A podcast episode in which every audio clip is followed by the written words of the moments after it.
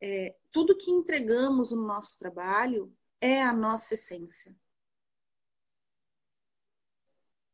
E sim, ao longo do tempo, até hoje, mulher, essa mulher que nós somos, nós já fomos muito machucadas na nossa essência e sabemos que vamos ser machucadas ainda. Então a gente protege ela.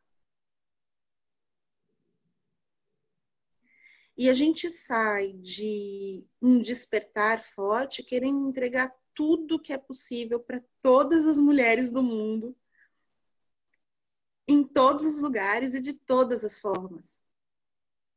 Mas cada uma de nós tem uma potência específica para entregar, que a outra não tem.